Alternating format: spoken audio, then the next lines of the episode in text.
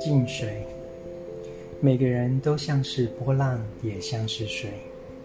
有时，我们像波浪般兴奋、嘈杂、躁动；有时，我们平和的有如静水。当水平静无波，就照映出蓝天、白云及绿树。有时，不论是在家、在工作场合，或是在学校上课，我们难免感到疲倦、躁动、不快，需要将自己转化为静水。